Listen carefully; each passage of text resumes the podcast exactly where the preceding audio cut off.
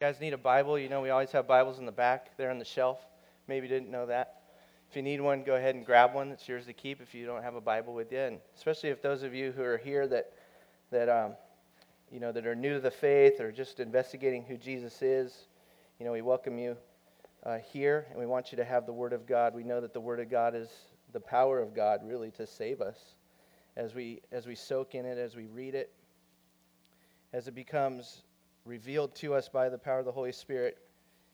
It's amazing how God ministers our heart. And I would say there are certain times where I've taught before, and I don't teach every Sunday. Obviously, Pastor Brian does uh, a bulk of the of the teaching here. But as a pastor here, I'm always prepared to do it when needed. And in the past, I've I've I've been very systematic in how I prepare a, a message, and usually it's of my own choosing. And I'm like, okay, what's the Lord speaking to me, and how can I convey this to all of you? And uh, this this time around, it's like, no, this is in the series. This is in the lineup this is uh, the next wave to catch, if you will, as far as messages with Pastor Brian doing uh, bulk of the teaching. And so it's been a little bit different. But I will say that it's been divinely appointed for all of us to go over this passage today. And it's really a heavy one. It's really a heavy one. It's, it's not something to take lightly. So I'm just going to tell you, first off, that you, each one of you are here divinely appointed. Okay? We're all here divinely appointed. There's a reason why you're here. And hopefully, by this 45 minutes or so that I have to share with you guys this morning, there'll be something of your heart in the depths and the core of it that rejoices in the Lord in a greater measure or is given over to the Lord for healing, for Him to work healing in your heart, if that's the case, because we're looking at something very intense this morning. It's interesting because last week, you know, we had this special, if you were here, we had the Thanksgiving or after Thanksgiving message by Pastor Brian. He skipped this, went to the Last Supper, and said, You teach it after I leave to New Zealand. just because it is a heavy passage. So uh, I just wanted to give you that as, a, as an expectation, as something that you guys can say right now in the quiet of your heart. Lord, will you speak to me what you want to speak to me today? Because I know He's been working overtime with me personally. And you guys, I want to tell you that, uh, that I am very grateful for certain um, people in my life, but I have not been as grateful for my wife probably ever than I have the last few weeks. My wife, Wendy, for those of you who know her, is a gem. And we have three sons together, and we, we, uh, we are just blessed beyond belief to have them. They're here today. But in particular, my wife has been the vessel that God has been using in the last uh, part in my life where we've, we've sat, we've cried together, and we've. Uh, we've come together in a, in a sense that says, Lord, my heart is heavy. I cannot do this. You know, I can't, I can't, I can't put on my happy face and be all hunky dory and just say, yeah, you know, here's a, a scripture. Take this self, and you'll be fine in the morning. You know, there's times where there's seasons where you go through and the Lord takes you through them and you're just laying prostrate, and all you can do is lift up your head, and that's a victory. You know, that's what it's been like for, for us. And so I'm, I'm I'm, in one sense, I'm a little scared because I don't want to give over to emotion. Because these things are personal matters and we're, we're working through them. But I will tell you guys, I will tell you this find more than that. Wait for, wait for, you single guys, wait for a woman who loves and serves the Lord passionately. That really takes him serious because you're going to be weak, men. You're going to be weak, and you're going to need somebody alongside. The scripture says if one falls down, there's another to pick him up, right?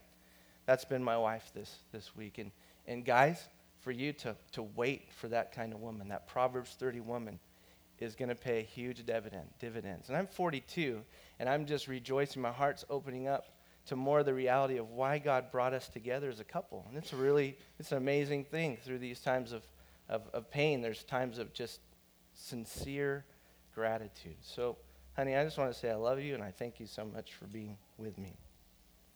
Um, there's a the reason why it's heavy this morning, and, and mind you, I just wanted to say briefly too, is that I had three or four different versions of the slides that I was going to put up for this message.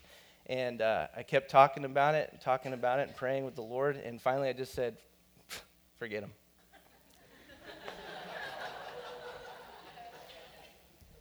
So, for better or for worse, here we go.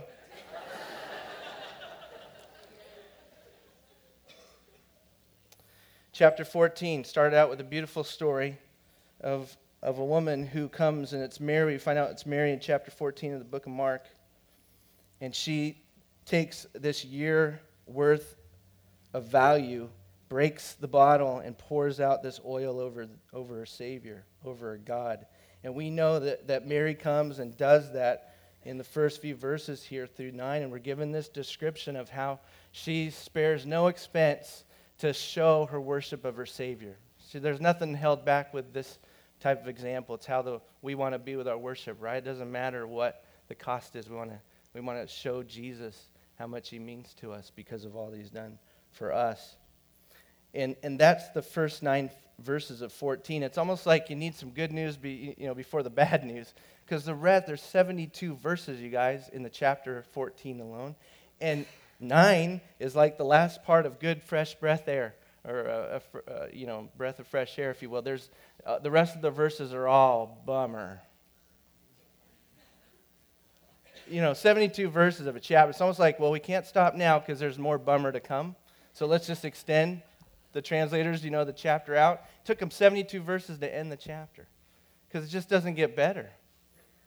We have Jesus being betrayed by Judas, which we're going to look at this morning. We have the, the Passover meal, which we looked at last week with Pastor Brian. And that's kind of good, but in the middle of it, he's telling the disciples, You're gonna, one of you is going to betray me. So it's not even the best meal. It's like the most confusing meal for them, right? And the most devastating meal. And they're, they're like uh, totally uh, lost in thought. Is it I? That's what they ended up asking themselves.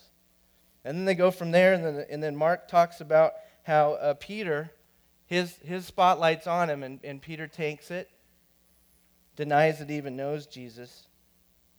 And then you have Jesus going, and in the crux of the pressure in his life, he's laying in the garden, prostrate before his father and he just says, Hey, I'm going to go off. You guys stay here. You guys pray. And they fall asleep. And they fall asleep again. And they fall asleep again. And he, and he goes, You know what? Let's just rise. Let's go. The betrayer's at hand. And then here comes the party with Judas. And of all things, Judas walks up to Jesus and he gives him a kiss. Now, you guys, this is, this is for me what, what really brings this home is we're talking about the betrayal and the denial of Jesus Christ. The betrayal and the denial, chapter 14 of Mark. And it's not just some distant, far off group that does the betraying and the denying, right? These are the closest. In fact, uh, looking at Judas, it, it, it, identifies him as one of the 12. It keeps saying that one of the 12, one of the 12, one of the 12. And if you just come into this passage and you don't have any of the backstory or the build up to this, then you kind of miss it. But when you really put that in context, one of the 12 means what? out of everyone, eternity past forward. Jesus chose 12 people, 12 men, and said, I'm going to open my life up to you in a way that I, I don't open myself up to everyone. These are privileged men. These are men that got to journey with him for three years at this point of ministry to watch him lay down his life for those that didn't deserve it or weren't used to it. You know, going up to a woman and saying, You've been bleeding long enough. This is a paraphrase. I'm going to touch you and make you well. You know, he sends people leaping after he encounters them, right? The people get healed and they're, they're just rejoicing. And in, in three years, they're watching this. And yeah, he says some strange things along the way. We've studied a lot about that. But more or less, you have one of the 12 does the betraying. Now, have you ever thought about this, you guys? When you think about the suffering of our Savior, what's first that comes to your mind? Cross, right? The cross which is, which is what we focus on. We boast in it. Let me boast in nothing but this that I boast in the cross of Christ. There's something to that. But do you know what? After reading this, of experiencing these things, of really contemplating the reality of the fact that our Jesus suffered in a way that we don't necessarily think about all that much, is that he didn't get like turned in by some Roman that he didn't know very well, or that didn't know him very well, I should say. These are one of the 12 that he's saying is going to betray me. And later on, Peter, one of the three of the inner inner circle, if you will, ends up saying what when asked? I don't know him. Stop asking me. I've already told you I'm not one to be associated with him. and when you have betrayal, when you have denial by somebody you don't care about, it doesn't affect you. But it, when it's somebody that's close, when it's somebody that you've opened up your life to, when we're talking about somebody who's supposed to be faithful and, and there for you in your toughest suffering, and they're not there, and quite the opposite, they're turning their back on you and they're turning you into the authorities, and they're saying, Yeah, I acted like one of the team, but really I'm not. When you find those things out, you realize the suffering of Christ, the intensity of it was not so much the nails, but the actual relationships that turned themselves away from Him. And some of you guys, some of you know that intimately. And so today, you're either going to walk out of here rejoicing that the Lord was able to do that and go through that because He tells you in more of a fuller picture how much He loves you. Or at least you're going to be able to say that if so happens that I'm experiencing something not the same, but something similar from the closest people in my life, that we have reason to say, Jesus, you know what it's like. And dare I say, or not dare I say, but I will say this strongly, you guys, is that not the most painful thing of suffering there is to take? The betrayal of someone close? It's the most painful. It's the acid in the wound. It's the salt in the wound. It's like I could take the suffering. Go ahead and cut me. Go ahead and give me a diagnosis. It's something out there. It's just suffering. It's lost in that. But when you have Jesus in this intense time, when he needs those people needs, wants, desires. He was human, remember? He was human as well as divine. There's that divine uh, part in him, but not disassociated from the reality that this hurts to the core because it's not just one of the many out there, it's one of the 12. So I told you it was going to be heavy. Let's read the passage, okay? Start in verse 10 said, Then Judas Iscariot, one of the twelve, went to the chief priests to betray him to them. And when they heard it, they were glad and promised to give him money. So he sought how he might conveniently betray him. Now, on the first day of unleavened bread, when they killed the Passover lamb, his disciples said to him, Where do you want us to go and prepare that you may eat the Passover? And he sent out two of his disciples and said to them, Go into the city and a man will meet you carrying a pitcher of water. Follow him. Whenever he go, wherever he goes in, say to the master of the house, the teacher says, Where's the guest room in which I may eat the Passover with my disciples? And then he will show you a large upper room, furnished and prepared. There make ready for us. So his disciples went out and came into the city and found it just as he had said to them. And he prepared the Passover, and they prepared the Passover. In the evening he came with the twelve. And now, as they sat and ate, Jesus said, Assuredly, I say to you, one of you who eats with me will betray me. And they began to be sorrowful and say to him one by one, Is it I? And another said, Is it I? And he answered and said to them, It is one of the twelve who dips with me in the dish. And the Son of Man indeed goes, just as is written of him. But woe to that man by whom the Son of Man is betrayed. It would have been good for that man if he had never been born. So, the intensity of this meal, kind of feel the crux of it in how Jesus is with the disciples. And he's actually, it's very telling in this passage of how he is with Judas. And another parallel gospel in John, we're going to look a little bit at how he is with Peter.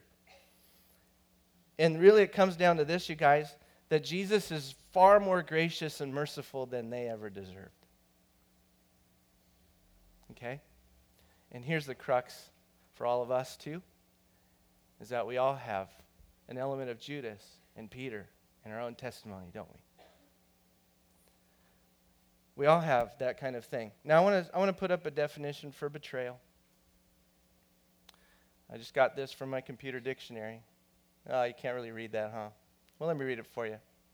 You all know what it is, anyways. It's a verb, it says to be disloyal to one's country, one's organization, or ideology by acting in the interests of the enemy.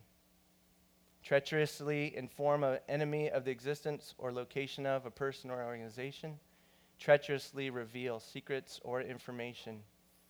The origin comes from the Latin tradere, which means to hand over. Wow, that's just from the dictionary. Like, what did they get this from Mark 14? Like, this is like, what? Judas is acting in the interests of who? The enemy. The enemy wants Jesus destroyed, right? Hands him over. That's what the, that's what the word betray means. Treacherously inform the enemy of existence or location of. Well, he did that, right? He says, The one, when we go to the garden, just follow me, I'll tell you where he's at. Treacherously reveal the secrets or information. So we have a, an example here of betrayal unlike any other. Now, guys, some of you know what that feels like very close to home. And I'll just throw out a few examples. We don't need to go through many of them, but just get the idea. Some of you guys had parents that weren't there for you. Some of you guys had parents that left. Some of you guys have children that have left. Said, I don't want anything to do with you. Some of you guys had close friendships.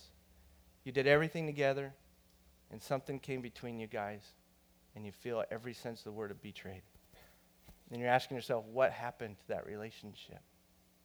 Some of you has family, siblings, close friends, roommates. All of us, I'm sure, can think of people that we were once close to, but that sense of betrayal comes forth when you think about them, or at least denying that you even had a relationship to begin with. And that's truly brings us to the core of feeling, feeling the sting. But when you see the Savior and you realize here's the Savior and how he treats people is all altogether holy and pure and truthful and just, right? His dealings with other people, in other words, no one can find fault in him, even under examination. But with us, where are we at? Are we pure in all of our motives? Are we perfect in how we treat other people? In other words, do we have a part to play at all? Sometimes not. Sometimes not. Sometimes you're just left bewildered with the fact that, really, God? Really? This is what happened? This is how I've been treated? And there's other times you're like, you know what? I had something to do with that, be it little or big. At the end of today, I just want to spend some time praying, you know, for some of these things. Because in my heart, especially recently, I've had to deal with those things. Like, what, what, what do I do with the example of Christ and how he treated these guys, and at the same time see myself in these guys? It really makes a difference. Now, right here, I'm just going to pause to say we all, or at least most of us, I would say, fair to guess, in the church, would know the gospel, right? What's at the core of the gospel, you guys? What is the meat of the gospel? that we who have sinned, that we have forsaken the Lord in our own way, as Isaiah would describe, as sheep of, that we just wander, we stray, we all have, for all have fallen short of the glory of God. We have been saved by a God who didn't judge us, even though he could, but he took our place, went in our place, and suffered the wrath and judgment from the Father, so that what? So that we could be received by the Father in relationship and be his sons and his daughters forever. The gospel, right? Sometimes you just have to remember or remember that, remind yourself afresh and preach the gospel to yourself in those times where you feel like, ah, I really, I really can just write those guys off. I can really write that person off. I really don't, I'm totally justified. They've done what they shouldn't have done, and therefore they're out of my life and they're written off. And I don't have to pray for them, and I don't have to serve them, and I don't have to deal with them. And if, if I don't see them ever again, then, then great. Now try and do that, and then remind yourself of the gospel again. What does it do to your attitude? What does it do to your perspective on those that have hurt you? And some of you know this very intimately well, and some of you are like, well, my life's been pretty smooth. But I would just say the gospel changes it all changes it all. Who can complain more than Jesus? Guys, have you been given over and betrayed to the point where it means your death on a cross? Now, Jesus is ordaining this. It just said that he said, Go prepare the Passover. And it says in the scripture, as we just read, they found it just as the master had told them. Everything's going according to plan. He's not a victim here but he's willfully, which makes it even more bewildering to me, he's willfully taking the suffering on himself of betrayal and denial.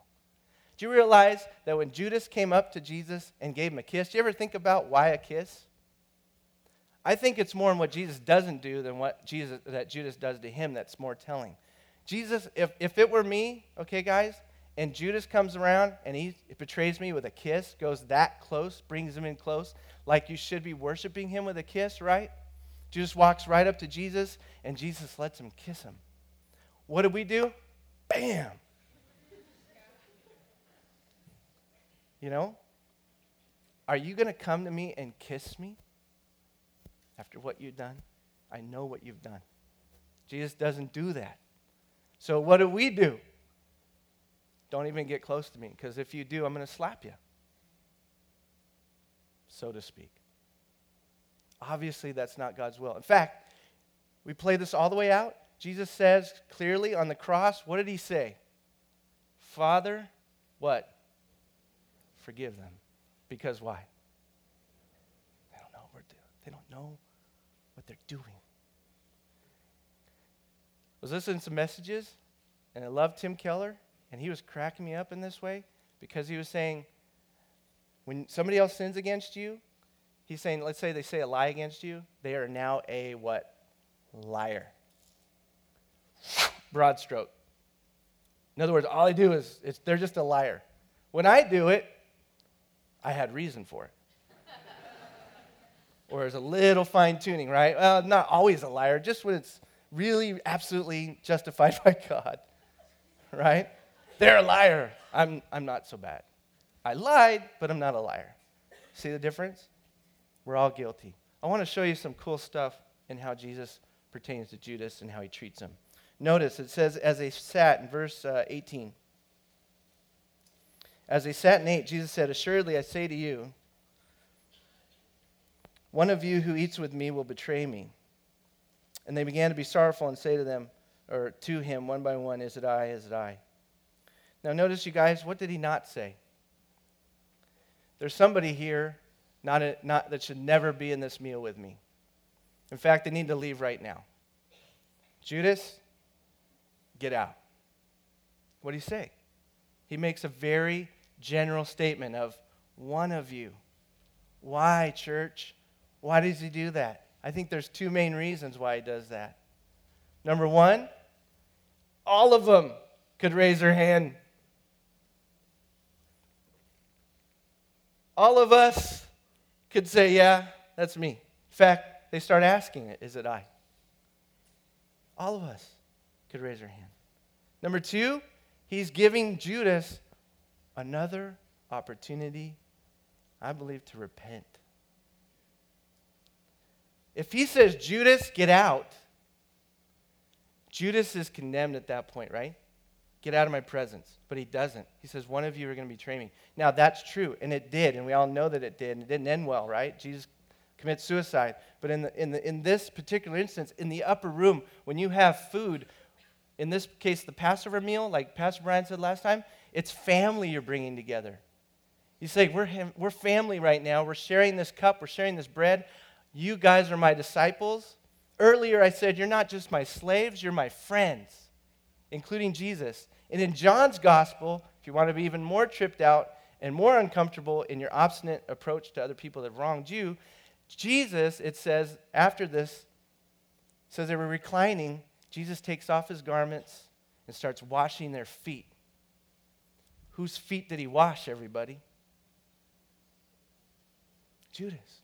It's the grace and the mercy and the long suffering and the patience of our Savior in his approach to sinful men and women that gives us a chance to repent even in the 11th hour. Aren't you glad for that kind of God? He had every right to slam the door and tell us, Get out. You've denied me. But he doesn't. So there's got to be something to this for me to apply to my own life and for you to apply to yours. And you guys, it's not easy. It takes the empowering of the Holy Spirit through Jesus' sacrifice and victory on Calvary to give you the strength to be able to do this. Because without it, you're lost. You're powerless. There's no way. But when you keep the gospel in view, when you realize, uh, yeah, I can relate to that, I've wronged myself, many a times over, your heart's melted and you can't be bitter. You can't be bitter, at least ongoing indefinitely, and be comfortable. You guys, I have one person in my life that has literally been bitter for 20, over 20 years and will not, refuses absolutely to have relationship as a result of how they've been wronged. 20 years. And you sit there and ask yourself, why sit in a prison cell one day too many with a key right next to you and, and not put that key in the cell that you've put yourself in through bitterness and anger and, and just thinking the worst of those who have hurt you? Why not just pick up that key, which is called grace of God, mercy of God, and put it in the door and get out of that part of hell on earth? Right? Why not, why not, why not live in the freedom that comes from you giving over in the reality that you of yourself have sinned and say, I know plenty of Judases, but that doesn't keep me from forgiving them or at least saying, God, give me the power to. Because that'll start melting your heart and you'll start finding that God does some miracles through it. Anybody can relate to God doing some miracles in relationships that you never thought that would ever be possible in? My brother used to ridicule me for being a Christian. He used to tell me, he used to throw a paper in my face and say, Look how Christians are falling. And I would say, I don't know, brother. I, I don't know what to say. Now that guy is a believer and he's raising his family in Christ. And we just fellowship together all the time and we see each other. Like, how did that happen? I could have stayed there and said, Get away from me, get out. You don't understand the things of God. I mean, can you imagine? I, would, I, I wouldn't be enjoying the fruit today, or at least to this measure. You guys, you've seen it, haven't you? You've seen God work miracles. You've seen those who have betrayed you, and you actually got a love and a compassion for them. You know what that tells me when I experience that? Is God's real. And God, this isn't just a book of fairy tales. God means what He says. And He wants to empower me to be like Him. Because guess what? It's not about me, it's about Him. And when I act like Him, when I'm empowered to act like Him, when I'm empowered to treat people as He treated me, I'm glorifying Him. You're glorifying Him. You can't stay in bitterness and glorify God. Why? Because it's hypocritical. You can't accept the grace and say, I don't care about those other people as long as I got mine. They bailed on me, I'm bailing on them. It cannot be so with the believer, can it? And guess what? When you get to heaven, you're going to be surprised that they made it in. And they're going to walk to you sometime, and you're going to have to say, whatever you say. then, why not do it now? Why not take the key and put it in the lock and say, You have hurt me to the core. You were never supposed to sin like that against me. You were never supposed to leave me. You were never supposed to desert me. You were never supposed to treat me that way. But I've done the same thing, and I just want to tell you that I forgive you. That's glorifying to Jesus. You guys, turn with me to John chapter 13. I want to end with this before we pray, okay? John chapter 13. It's the other account this is so powerful. We went through this in the young professionals group, and I could not get away from it because of how it just impacted my heart. That's a, that's a lot about when we've been injured. But check this out when we're the ones denying, like Peter. Now, who could claim closer intimacy with Jesus than Peter? Not many of us, right? Chapter 13, actually. It says, uh, verse 36 of chapter 13 in the Gospel of John. It says, Simon Peter said to him, Lord, where are you going? And Jesus answered him and said, Where I'm going, you cannot follow me now, but you shall follow me afterward. And Peter said to him, Lord, why can I not follow you now? I will lay down my life for your sake. So here's Peter asserting his uh, dependability, right? He's like, All those other folks can desert you. I will not do it. Jesus answered him and said, Will you lay down your life for my sake? Most assuredly, I say to you, the rooster shall not crow until you've denied me three times. Jesus lays them just straight, lays them out, just says, This is the reality. You're not going to just be super Christian. You're not going to be super disciple. In fact, you're going to be just the opposite. You're going to find yourself in total despair over what you've done in relationship to me. And you're going to be devastated. Now, look at the next verse, you guys. Let not your heart be what? Everybody who's turned their back on Jesus in some way or another denied their relationship with Him. We do this every day in our actions that are sinful. We just basically say, right now I'm taking a break from being a believer, from loving Jesus, I'm going to do what I want. We're denying Him, right? It says, For us who have denied Him, let not your heart be troubled. You believe in God, believe also in me. In my Father's house are many mansions. If it were not so, I would have told you, I go to prepare a place for you. What? You're going to build me a mansion? And you just told me that I'm going to deny you. That's there by translator division, not originally there. In other words, there's no break. You're going to deny me three times? Let not your heart be troubled. You're going to be in paradise with me. Guys, how could we take this kind of promise and then say, it's not for them? So Judas and Peter, they're in me, and they're in you. And there's Mary in there too, when we realize I've been forgiven like a Peter, like a Judas. And then that's when you start breaking jars open right? That's when you start taking a year's worth of wages, breaking it open, and pouring it over the Savior's head because you know it's worth it.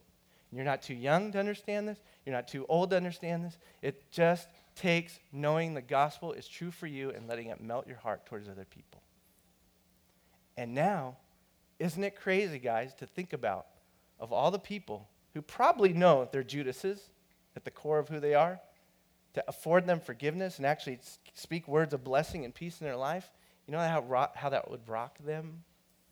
But we're too busy in our self righteousness to do that. Does that not encourage you with Peter? Don't let your heart be troubled. You're going to deny me three times. Don't let your heart be troubled. You're going to make it. Guys, we're going to make it. And meanwhile, Jesus has a lot of cool stuff he wants to do through us and through our hearts just given over to him.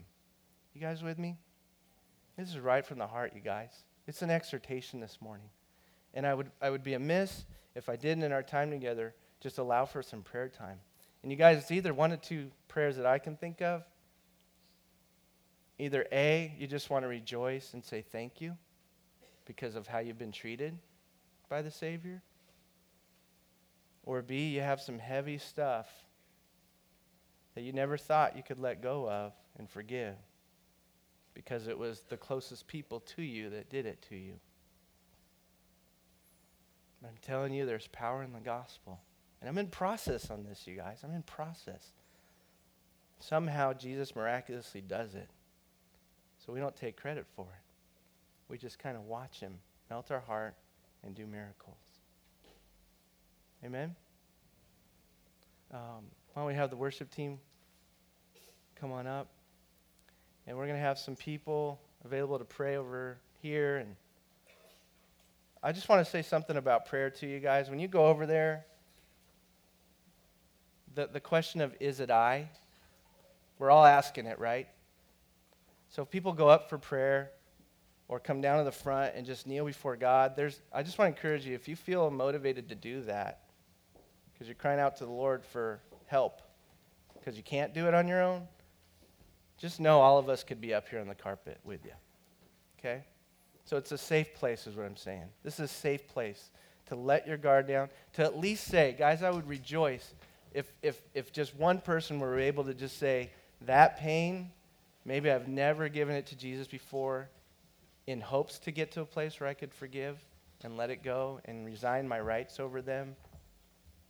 If one person did that, I would rejoice. I know I need to. So, in that way, we just encourage us as we worship, there's freedom in the place of this church. There's, there's, there's a, an area of safety here.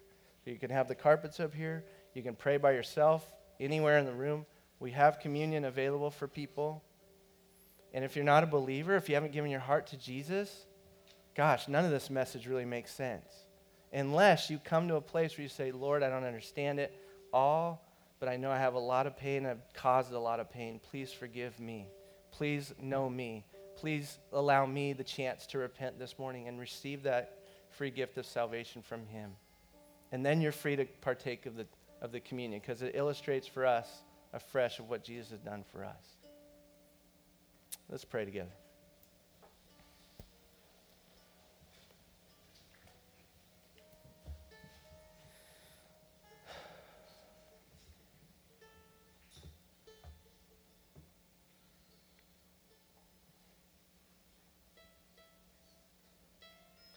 Father God, I just um, recognize this as a as a holy moment, Lord, and not one that I want to manipulate in any way, but just want to allow you to come as you would will and really break hearts, Lord, today. Um, uh, Lord, just let this time be just used by you, God, to really make us aright in how we approach the pains of our hearts. Lord, I know there's the, the pain varies, Lord, but the solution is, is one focus that is you and how you've dealt with us.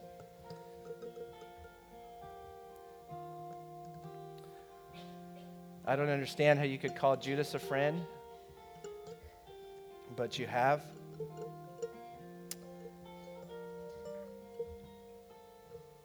And you washed his feet.